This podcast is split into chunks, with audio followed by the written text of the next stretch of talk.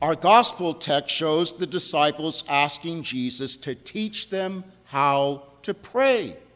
This is interesting because these were Jewish men who, from childhood, were raised with the prayers they heard in their synagogues and the great liturgical prayers of the high holy days in the temple in Jerusalem. But they wanted something more. The human heart always wants more because we are designed for intimacy with God. And Jesus, who is God, taught them to pray, beginning with the words, Father, hallowed be your name. This was a very Jewish thing to do because Jewish tradition calls man to remember his inherent dignity and engage in what is called the Kedushat Hashem, sanctifying the holy name. Why?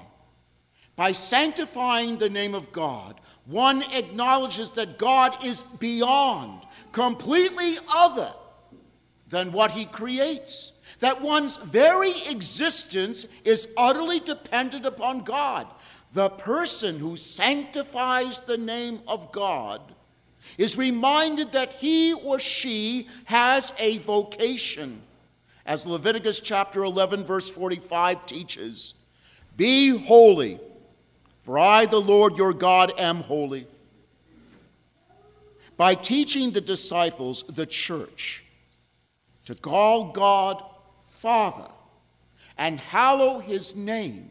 Jesus is teaching us to open ourselves to an ever deepening intimacy with his Father, who through Jesus is now our Father. It is this intimacy that gives us the courage to petition the Father with absolute confidence to give us each day our what? And to forgive our sins, for we ourselves forgive everyone in debt to us. Now let's take a look at those two elements daily bread, forgiveness. Because to pray as Jesus asks, without any awareness of what those realities mean, renders the power of this prayer in our lives and in the life of the church ineffective. Give us each day our daily bread. The gospel uses a word for daily that's found only twice in the New Testament. In Matthew's rendition of the Our Father, in Matthew 6, verse 34, and in Luke's rendition, as we just heard. The word in Greek is epiousios.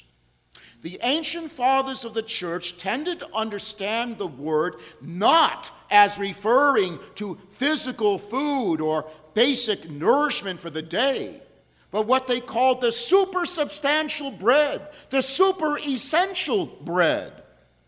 The theologian Tertullian of Carthage, meanwhile, 155 to 225, wrote, For Christ is our bread, because Christ is life, and life is bread. I am the bread of life, he said. We are asking to be inseparably united to his body.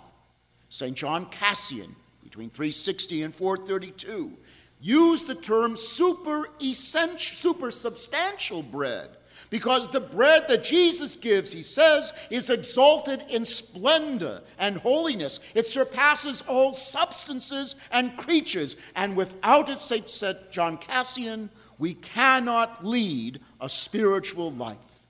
St. Cyril of Jerusalem, 375 to 444, says this for this bread does not go into the belly and is cast out into the latrine, but it is distributed into your whole system for the benefit of body and soul. Other ancient fathers of the church thought that the supersubstantial bread referred not only to the Eucharist, but to Scripture, to the Word of God, that the believer must ask for to be sustained in this life. We are not simply praying for food, but for the bread of life each day, the Word of God who became flesh and spoke the words of his Father, and through the power of his word gives us his flesh in the mystery of Eucharist.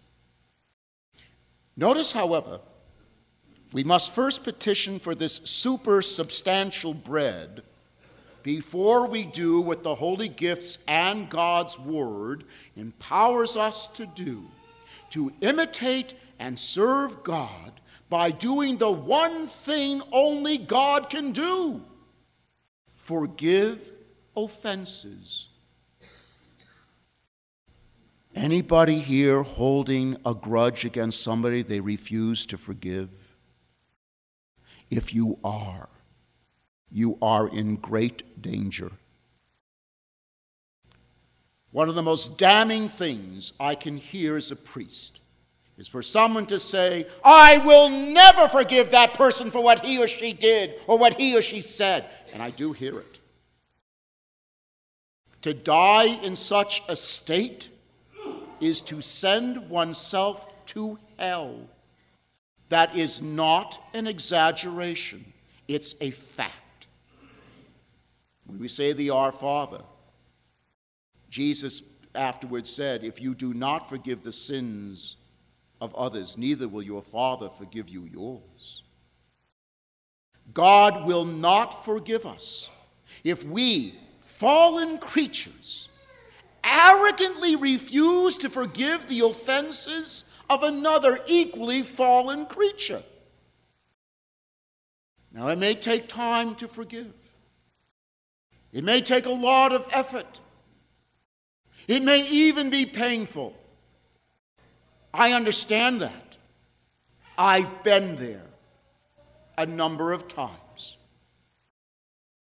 But I also know that it must be done not just for the sake of those who wound us, but so that the believer does not become ensnared in the past by constantly reliving the anger and thereby lose the ability to live fully in the present and be open to an unfolding future. God is not found in the past. He is found in the present and in the future. Hell is the nightmarish existence of souls forever trapped in their pasts, perpetually reliving their anger with no sympathy from others, no resolution, no hope for peace. The Lord tells us to never give up in drawing closer to the Father. This is why he told that little story of the man whose friend disturbs him at midnight for some loaves of bread. The hallmark of the friend is his persistence. And says Jesus, so too, we must be persistent in growing in our relationship with the Father. We must ask, seek, knock, not just once, not just twice, not just once or twice a year but constantly. Now, what does that mean? We ask through the gift of prayer, in which we are privileged to share communion with the Father who already knows what our needs are. We seek, most especially through growing in our understanding of Scripture, the Word of God, which guides us to truth. St. Jerome once said back in the fourth century ignorance of Scripture is ignorance of Christ. There is no excuse in this age of superb materials and opportunities in parishes for a believer not to have a working knowledge of the Word of God. We knock. Through allowing our faith to guide the moral choices we make in our lives, even if those choices will put us at odds with this world.